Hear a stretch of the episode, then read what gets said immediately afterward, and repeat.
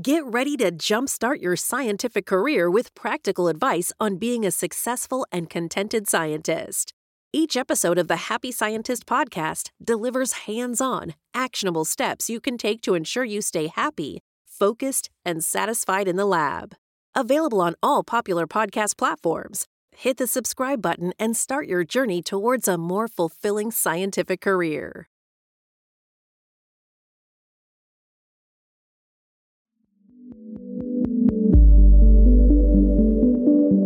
The Happy Scientist Podcast. Each episode is designed to make you more focused, more productive, and more satisfied in the lab.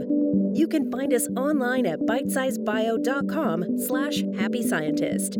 Your hosts are Kenneth Vogt, founder of the executive coaching firm Vera Claritas, and Dr. Nick Oswald, PhD, bioscientist, and founder of Bite Size Bio.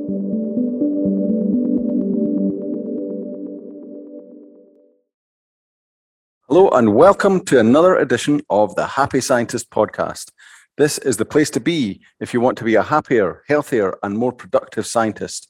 I'm Nick Oswald, the founder of BitesizeBio.com, and today we will be drawing on the wisdom of Mr. Kenneth Vogt, Mr. Bite, uh, Bio's Mr. Miyagi, and founder of the executive mentoring company Vera Claritas.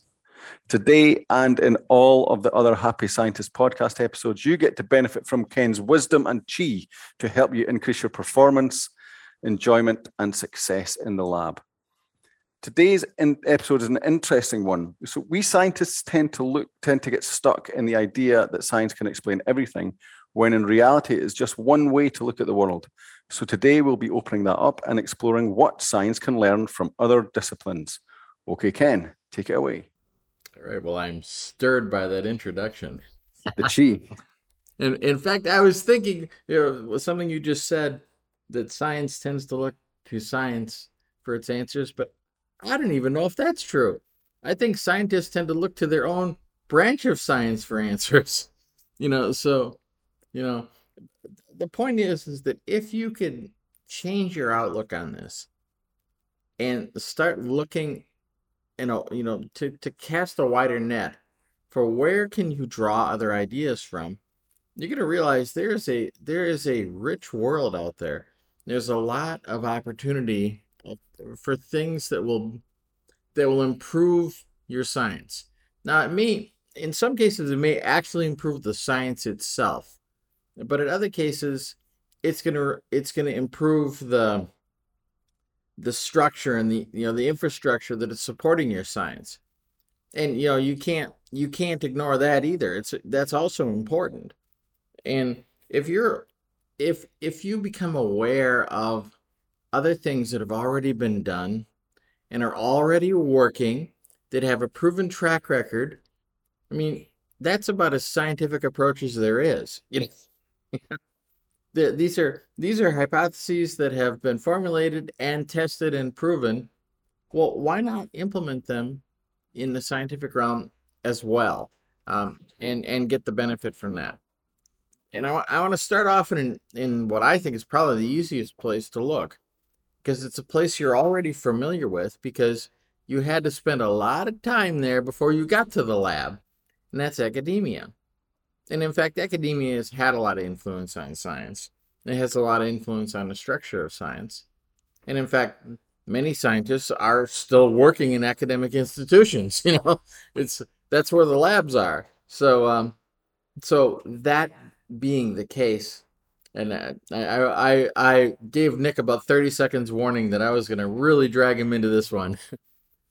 um, he's Nick spent more time in academia than I have, so I want to I want to open up this idea of what what is going on in academia that could be instructive for science. So, anything come to mind for you, Nick? There's a question. okay. Um, well, I didn't spend that much time in academia, so I did my I did an undergrad, and then I did a PhD, and then I was out of academia. You realize everybody doesn't have a PhD. Well, okay. I, I, mean, compared to some people listening to this, I've spent a lot more well, time in academia, true. so they will know uh, a lot more about academia than I do. Mm-hmm. My um, so going, well, what episode do you discuss the spiral dynamics stuff? It must somewhere in episode one to nine. That's that's on in uh, episodes four, five, and six. Episodes four, five, and six. Okay, so um, you know, have a look back at that. But uh, academia is very much blue, or you probably know that anyway. Uh, it's very structured. It's very much about um, creating, for me anyway, my, you know, looking at it from the kind of outside in, it's about mm-hmm. creating structures or, of or silos of knowledge around personalities in a way. Uh, the personalities being um, principal investigators, you know, the star scientists, and then you know the the next layer up being institutions. Um, uh, so, you know, what you can learn from that versus um, or, or I don't know about what you can learn from it, but it's it's a different mindset, isn't it? All these are in a way they're sure. just different mindsets. Whereas um, uh, um, in in business in industry, you could never get away with, or it'd be much more difficult to justify chipping away at something to just for the sake of creating knowledge. Um, you, that wasn't generating an application, for example, or wouldn't have any didn't look like it was going to generate an application uh, that you could make profit out of. Uh, in mm-hmm. academia, it's the other way around. You can you you you you literally pour hours and brain power and equipment and manpower and and all that stuff, person power into um, into creating silos of knowledge to see how they connect up and then what can come from them application wise and then that normally you know goes out into industry um, so that's I don't know if that's what you you meant, but that that's the way I see the mindset being and the, the distinction being. It's about academia is about generating knowledge for the sake and, of generating you know, knowledge. And as you've mentioned, you know they they are blue. And and by the way, if you don't know what we're talking about when we say they're blue, listen to episodes four through six, please. It will all become clear.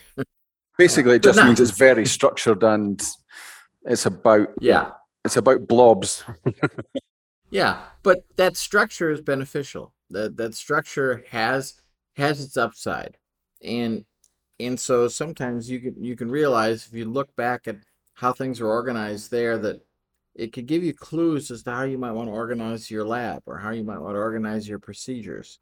So you know, so there's advantages to having that kind of that kind of structure that's that's reliable and and regulated and and replicatable.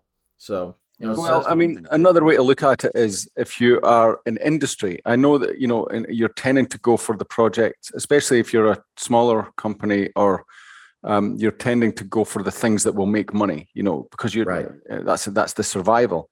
But I know of companies um, who allowed things to happen on the side, and you know, uh, you know, examples of this from outside of um, you know, not in science, other areas of business, where you allowed people to just tinker for the sake of tinkering, and yeah. then stuff came out, really good stuff came out of it. So that's yeah, maybe Google, for, Google's famous for that. Exactly.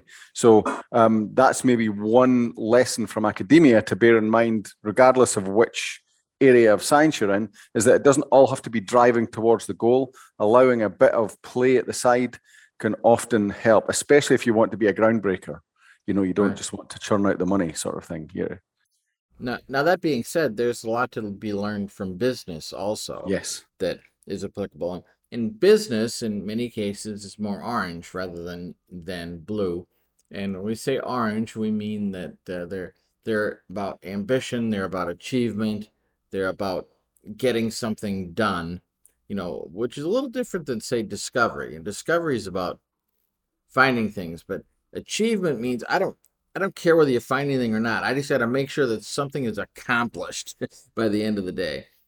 And and that mindset isn't necessarily bad. It, it, in fact, it can drive discovery, and and and uh, on top of that, it can it can just drive practical solutions because you know a lot of the stuff that, that Bite Size Bio is talking about is we call it basic science. It, you know, it's the fundamentals. The applications come often well beyond fundamentals though.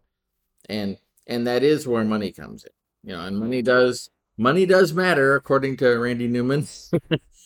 It's money that matters. But uh, sometimes we you might look at this and go i don't want to i don't want to corrupt my my lab with that kind of thinking. He's like, well, it isn't necessarily corrupt. I mean, yet I, I will grant you it could be corrupting, but doesn't have to be. Because there are plenty of businesses out there that are just as altruistic as plenty of labs out there. In fact, there's plenty of labs out there that are less altruistic than some businesses. So, you know, money doesn't automatically corrupt things. You know, the the the mis the the misstatement that money is the root of all evil. That's not what it said. It said the love of money is the root of all evil. so um, there's a you know it, it's different. Hmm, it's interesting because it is uh, the more I look at this, the more this is just uh, it's about it's easy to judge the mindsets of other areas when you're not in them you know other right. disciplines when you're not in them but this is just about it's almost about different viewpoints on the same problem if you like mm-hmm. you know um, you, you even just that thing about talking about uh, a business being altruistic or a business not being altruistic um, a lot of that will depend on whether they're in survival mode or not which is right can be a function of where they are in their um, in their growth, you know, in their their development. You know, a startup is very unlikely to be un- uh, altruistic because they're trying to put all of the power into growing the business, all the right. money, the power that they have into growing the business. Whereas a business that's huge then has more more uh, scope to be altruistic. Um, but you can't. It's um, it's easy to judge businesses that are not altruistic and you know when you are like put the cat amongst the pigeons if you're you know for you, you're you're sitting in, a, in an academic lab which has a, a bunch of funding that secures it for the next five years and you can you know trying to make a moral um a moral comparison is not really valid because it's two completely different situations exactly and in some businesses they're you know their their basic tenant isn't a, a moral argument. Well, like for instance, let's let's talk about let's mention the petroleum industry. A lot of people just hate the petroleum industry. But the fact is is that petroleum is was an absolutely critical component for the industrial revolution and everything that exists today if it hadn't been for petroleum, we wouldn't have the science we have today. So it's not necessarily all evil. You know, I mean, can it be used wrong? Of course. Can it can it be tone deaf about certain things? Yes, it could be, but it doesn't have to be. And by the way, that's instructive too. When we see when we see failings in other disciplines, there's lessons there you don't have to learn in your discipline you can you can you can take that lesson and go wow let's not go down that road yeah so okay. i'm looking at this list that you have here and it's looking a bit daunting. We've started with two easy ones already. Oh i well i, I still want to break down business a bit because kind of a subset of business is finance. Now finance is something you're certainly familiar with in the scientific world because man you know getting money to do what you do is is a huge part of the job unfortunately. I say unfortunately but it's just but it is what it is you know and um but how how do how do businesses finance themselves? And how do they treat finance? And how do they manage finance? You know that that stuff is just as applicable to your operation. You know you run a uh, you, know you may run or you may be part of an organization that has a financial structure to it that is just as critical as any other business or any other nonprofit or any school. You know so it still has to be taken into consideration and you can't say well you know we're above that. We don't we don't mess with that. No, you can't ignore it. It has to be part of what you do. And and having a scientific mind it's may you may well find you can do it as well or better than than someone else. You know, you know, one of the things that that I do is when you know I do executive coaching for companies, and I've worked with a variety of different kinds of companies. And often, what's the case is the person who comes to me for assistance is very good at what they do. I mean, really good, outstandingly good at it. But they never run a business before. It's so it's a it's a new skill set for them. And now, it doesn't mean it's a skill set beyond their capability. It's not it's not rocket science to run a business. But then again, it's not kindergarten either, you know? So um so it's worth getting good at parts of business that are touching you. Now this may not be true for everyone who's listening right now. Maybe you know, maybe you're you know, you're in a new position in a lab, you don't touch the financial part of this at all. It's never it's not part of your world. Okay, that's fine. But for many of you, it does touch you. And for many of you, if it isn't touching you now, it's going to touch you. So it's not a bad idea to have some familiarity with these things. And it's not hard to get knowledge of these on on these these topics. Thank goodness for the internet. And you know, there's there's so much free um, information, you know, that, that can get you up to speed pretty quickly. So so enough of the mundane stuff you're familiar with. How about psychology? How would psychology be beneficial in science? And I think a lot of scientists would look at that and say, not only is it not beneficial, it is detrimental to get your head stuck in these willy-nilly notions. And, you know, it's some people will even argue that psychology is barely a science itself, that it's too soft. But the fact is, it's had a big influence on, you know, modern society, and certainly, well, I would say at least Western society, but possibly not just Western society. There's a there's a lot of um, call them important psychologists that that come from the other side, and and to my mind, there's two types of psychology that one could could know about. One that is professional psychology and popular psychology, and you know, professional psychology is going to be, you know, the people that are actually uh, educated and degreed and and and we're talking about deep thinkers that um that are well known even to the public. You know, we've we've all heard of Sigmund Freud and Carl Jung. You know that they've been influential in that regard, and what they've had to say was extremely influential. And a lot of people have built on their work, and a lot of the work that they did will impact how you work. I mean, it talks about how you work. It talks about why you're driven to do the work you do. It talks about why you have certain blind spots. And eh, many of the episodes that we've done in the past are are reminiscent of some of those concepts that and and many of you have commented about how it's been helpful to you and useful to you. So don't blow it off automatically. It's it's there. And if you you know, if you took some psychology classes in the course of getting your education and that that struck a chord with you take a look at that again through the lens of how will this help me in the lab what is what will this tell me about what my motivations are and what other people's motivations around me are now if we, we flip over to the pop psychology side and i think that term pop psychology as opposed to popular psychology it's meant to be degrading it's like ah yeah this is this is phony psychology is the argument but the fact is, is there's a lot of sound foundational tools in pop, popular psychology that are useful. You know, and again, we've talked about some of those things in past episodes. And and there are whole books written on just single concepts. You know, and meant to be accessible, meant to be applicable in in your life and in your world. Well, my the argument I'm making now is well, look, let's make sure you apply them in the lab you know it's it's it's like you know we've we've done um, episodes on on habits for instance that's one one thing that comes to mind here yeah, we probably talked about time management or you know these are these are part of that popular psychological discussion out there that apply that that actually matter there's a core psychology again I, I probably talk about this every second episode but there's a mm-hmm. there's a core psychology at the heart of science which is non-attachment to the result Mm, and yeah. and you know you get that bit of psychology wrong in yourself or in your lab where you're chasing results and suddenly it's not science anymore. So there's how fundamental psychology is to science. Well, there you go.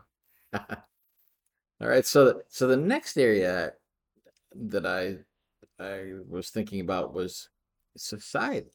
Society has a lot of impact uh, on what you could do in science, and and I break the the idea of society down into a couple different things. But the the broad point of this is that that what is going on around us in our culture impacts our science. And we've seen cultural impacts on science being be horrifying in the past. And you know, there's been you know human experimentation and and um, you know people people being you know science guinea pigs without even their knowledge and you know so so some terrible things have happened based on lessons from society but there are other things about society that are that are very very positive things that that have been truly beneficial and and we don't want to miss those lessons we want to bring them into science. You know like just looking at society from the standpoint of history you know what can we learn from history that will teach us uh, about how to approach science? Um, you know science used to be say uh, basically part of the church. You're like wow science and church aren't those things practically practically natural enemies? And like well no not really and um there was a reason why that was there you know uh, back in the day the the only people who were educated were were the priests you know and i mean you can go back way back and that was that that was literally the only education in society was was the priesthood um so and I'm not. I'm by the way, I'm not arguing for that being the way it should be now. I'm just, but I am pointing out that there's a, there has been a connection there. We and don't lose the benefit of connections of how, what historically science has meant in the past. It used to be that being a scientist wasn't a separate thing. You were you were always also a scientist. You were never exclusively a scientist. But we've gotten pretty darn compartmentalized these days, and and so there's not as much sharing with other areas of, of knowledge, for instance, other other parts of society. So the opportunity is there. Like what you're hearing? Ready to supercharge your scientific career? Discover practical advice on what it takes to be a successful scientist without sacrificing happiness. Learn the importance of meeting your human needs, identifying and unlocking your charisma factors discovering your core mindsets, and much more. Subscribe to the Happy Scientist podcast and download the Happy Scientist reference pack and get started on your journey to becoming a happier scientist today. Subscribe now and check the show notes to download. Now, another one I thought was interesting when we think about society is politics. And, and of course, there's been a lot of controversy around politics affecting scientific uh, decisions lately. But there's a lot of positive things about politics too. Politics have driven um, how certain sciences developed. You know, think about this. Think about landing on the moon, for instance. Uh, it's also driven well, what's important, like finding uh, finding a vaccine for polio. You know, it, it became an all-in feature, and politics mattered because politics added um, it added focus. It added conversation, um, you know, in the population. It added possibilities of funding. You know, there was all kinds of all kinds of parts to this.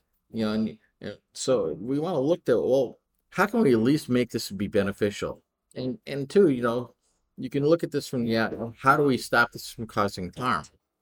Um, because the the fact is is that all the controversy about about you know COVID science being politicized, pointed out some weaknesses in science too. You know, so uh, it, it's it's worth looking at and saying, okay, what do we learn from this? What how can we make this better?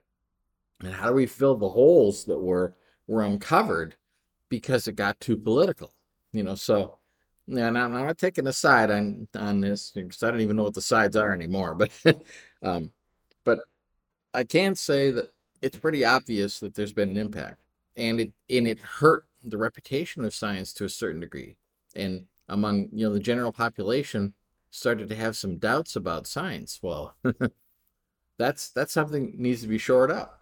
Yeah, I think that the one good thing um, here is that, uh, or, or one like how can I put this? Well, one kind of lesson here from from the the, the recent struggles with this mm-hmm. is that uh, science has driven la- I mean, a lot, especially in biology, but all other areas of science as well. Really, you're you're you're fundamentally for for uh, gaining knowledge, but also Mhm. the, the direction of that uh, that effort is generally aimed, mostly aimed at being uh, altruistic. You know, it's mostly aimed at, at, at um, solving problems for society to make quality of life better for everyone.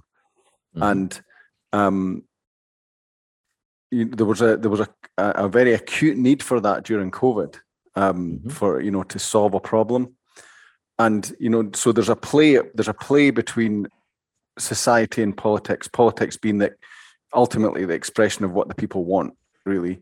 So people wanted a um, a, a- cure for COVID or a you know something to at least blunt the effect of COVID to help us cope with COVID and so that gets taken into uh, into politics and and then it, politics is a distortion for for you know it always gets distorted because it that you know it's about controlling narratives and stuff like that. However hmm. the, the push did come from the people and science did respond. So the, it's almost like the, the lesson is that again it's about being a bit more detached i think about it's fine for politics to influence science, but the science has got to lead. The science is a very gentle, fragile instrument that you can cast out and find a direction. But as soon as you squash it with your own ambition or with or, or your own uh, bias or or a political uh, bias or even a very strong public need, then then the science becomes you know it gets overrun, it gets crushed and um, and I th- I think science did relatively well to stand up to that in during COVID. Um, we still managed to get out something that was, um, you know, coherent and did help in the end. Um, but there are certainly lessons about. Uh, for me, it's a, a lot of it comes back to this stepping back and allowing science to be science, dep- regardless of the motivations that are that are pushing it. Exactly. So, all right. Well, let, let me let me flip to another notion in society you might not think of that could have lessons for for the lab, and that's fiction and art. And let's add music to that. Like, wh- how would that be useful? Well, let me give you a, a simple example. There was a there was a book written by somebody named Andy Weir called The Martian. And it was written just on a blog, piece by piece, and people got really excited about it.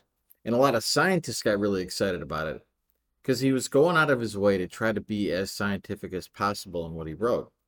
Well, then it turned into a movie with Matt Damon as the star, and you know, and and it was a it was a fascinating book, and that's of course is creating or you know, creating or has been part of the creation of this drive to go to Mars.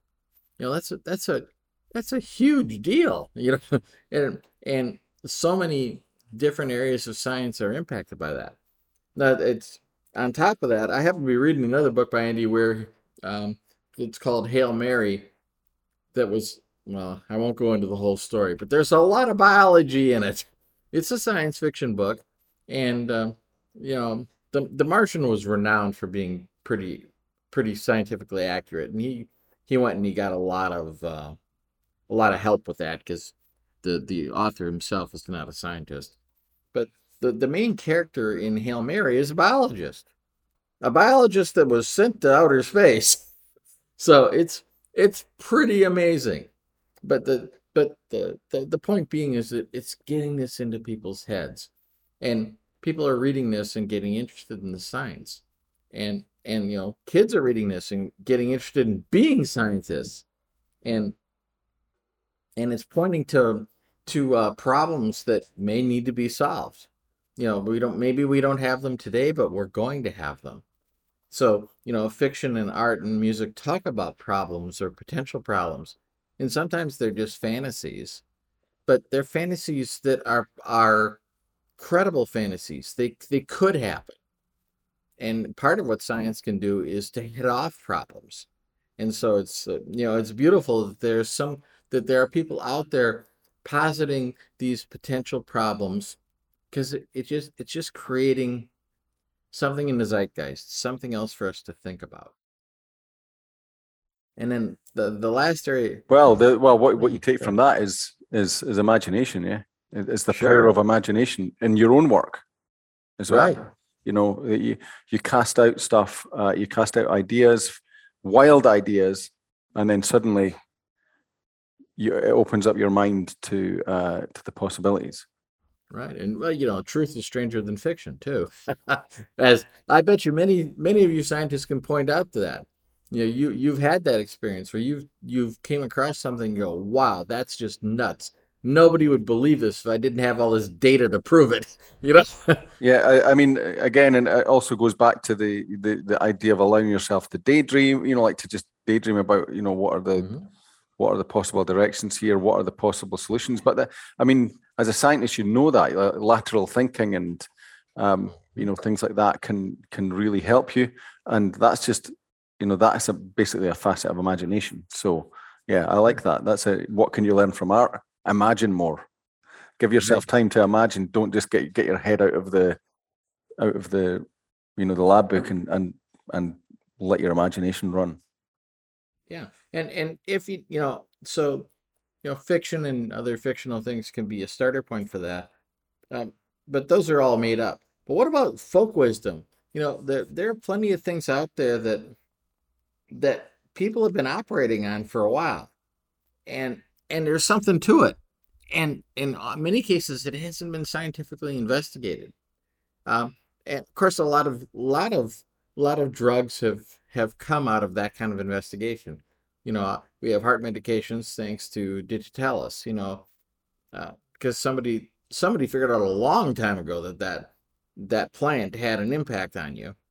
And you know, there are many plants that have impacts, and you know, so so much of our so much of our uh, medicine chest has been drawn from the rainforest, you know, because and people have already figured this stuff out. You know, the ancient societies, and sometimes it's it's not just about not just about medicine. It's about uh, about methods uh, and approaches to life that have you know become you know colloquial sayings and things. Well, it's worth looking at that and saying, well, how do I apply this? Or is there an application here for this? And I, I've noticed that uh, often in, in my consulting practice, I've I've found that popular sayings or you know folk wisdom come in all the time because you see there the, here's an here's a situation where it matters where it applies. And that memory of that thing it makes it an easy handle for somebody to grasp like oh i've heard that before. You know a stitch in time saves nine. You know why does that matter? Oh yeah.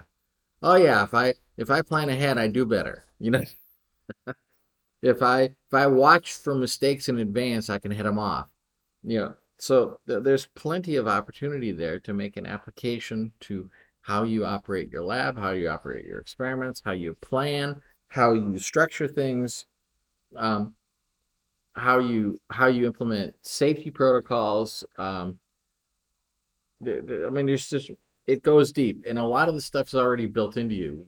We've all got that because you know it just comes up from growing up in society and being in families. We have things we brought forward but let's use that. You know there's that thing that grandma said you know maybe your grandma said it and mine didn't. So if you don't bring it to if you don't bring it to the lab how's it going to get there? You know? So you know we have a certain obligation to take our life experience and bring it forward into the lab so the, the last area i was thinking about is philosophy. And i and i know for a lot of folks that's going to be like wow that is like anti-science. That is that is the unprovable stuff. That is the stuff where the scientific method it just it, there's nowhere to use it. Um, however there are there are parts of philosophy that are are extremely important in science. And the first one that came to mind was ethics. You know there i mean there are now now uh, scientific ethicists you know where it's it's a full discipline because there are things you can do in science now the argument is should you do them um, and there have been times when things that were done that that probably shouldn't have been done.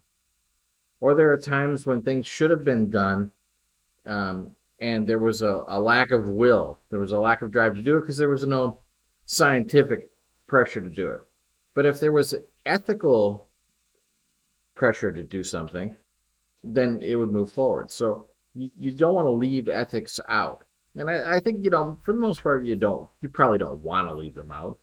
Um, I mean, there are cases, obviously, where ethics could get in the way. And like I think about, um, there was a situation where somebody had got a hold of CRISPR and thought, we can edit out the genes for this this couple that would lead could lead to um, their child having asthma, and and that experiment actually got done, and you know there was actually a genetically modified baby as a result. And you th- look at that and go, well, that's about as innocuous as it could be, but it does open up questions, and there are questions that ought to be asked because is there a line? Well, the, well, first off, we need to know is there a line? And second of all, then we need to know, well, if there is a line, where is that line? So, you know, ethics do matter in in science. And you might think, well, I just do basic research. I don't think that's going to touch me, but um it's it's it, it's surprising how often it does matter. How often it will show up.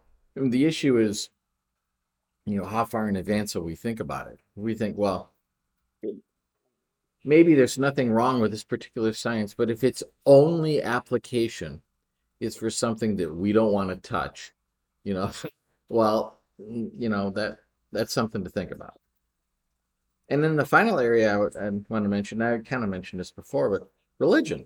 You think, well, religion and science, they don't have anything to do with each other, with it, or even they're even at odds in some cases. Well, some people have made it at odds, but that's the fact is is that religion and science have a long storied history together and they have driven each other.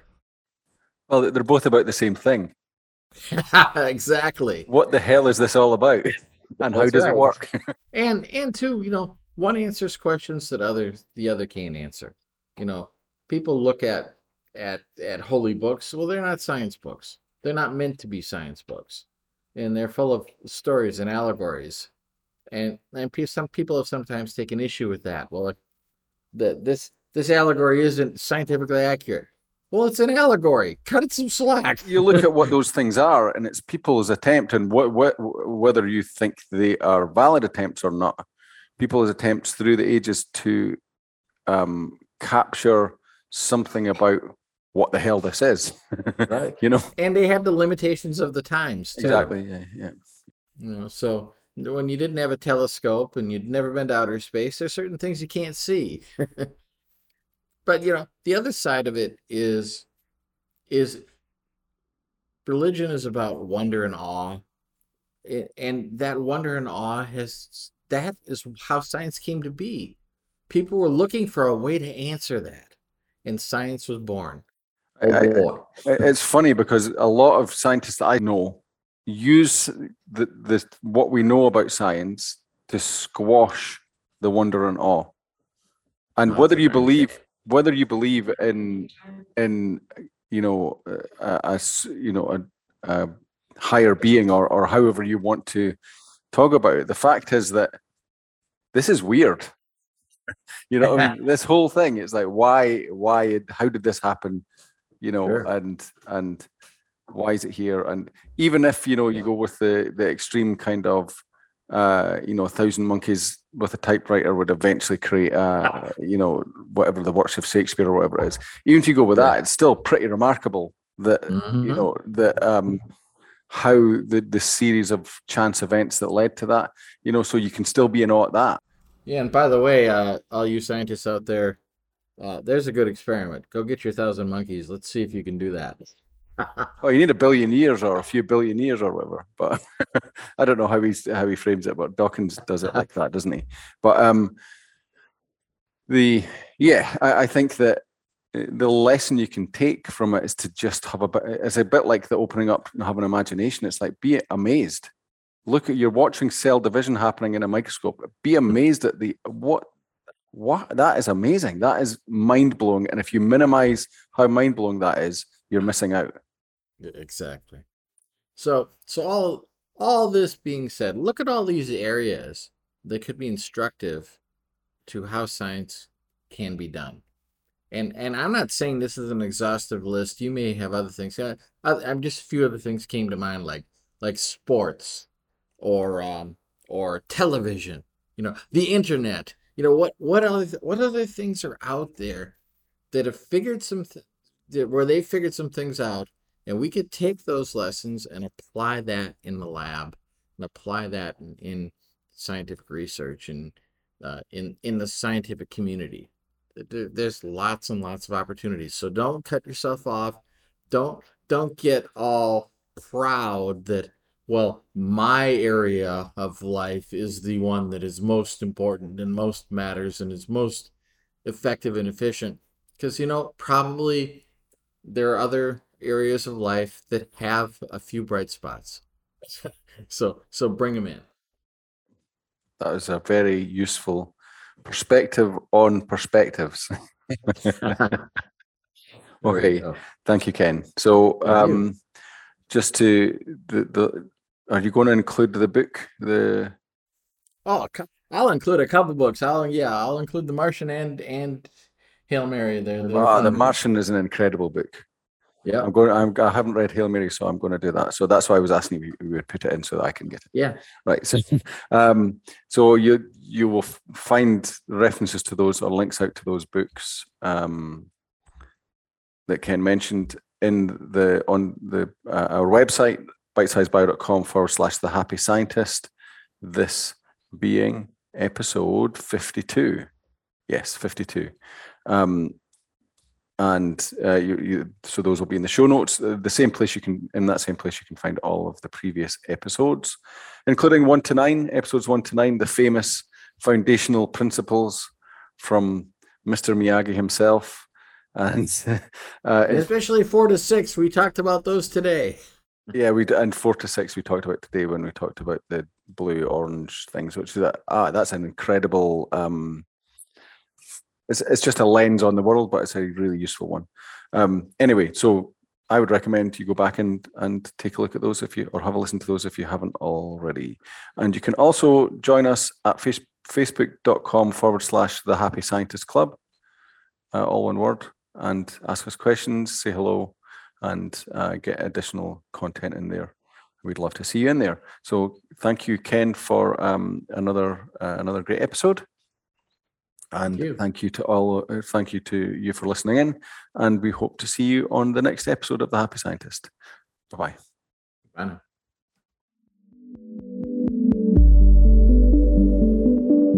The Happy Scientist is brought to you by Bite Size Bio, your mentor in the lab.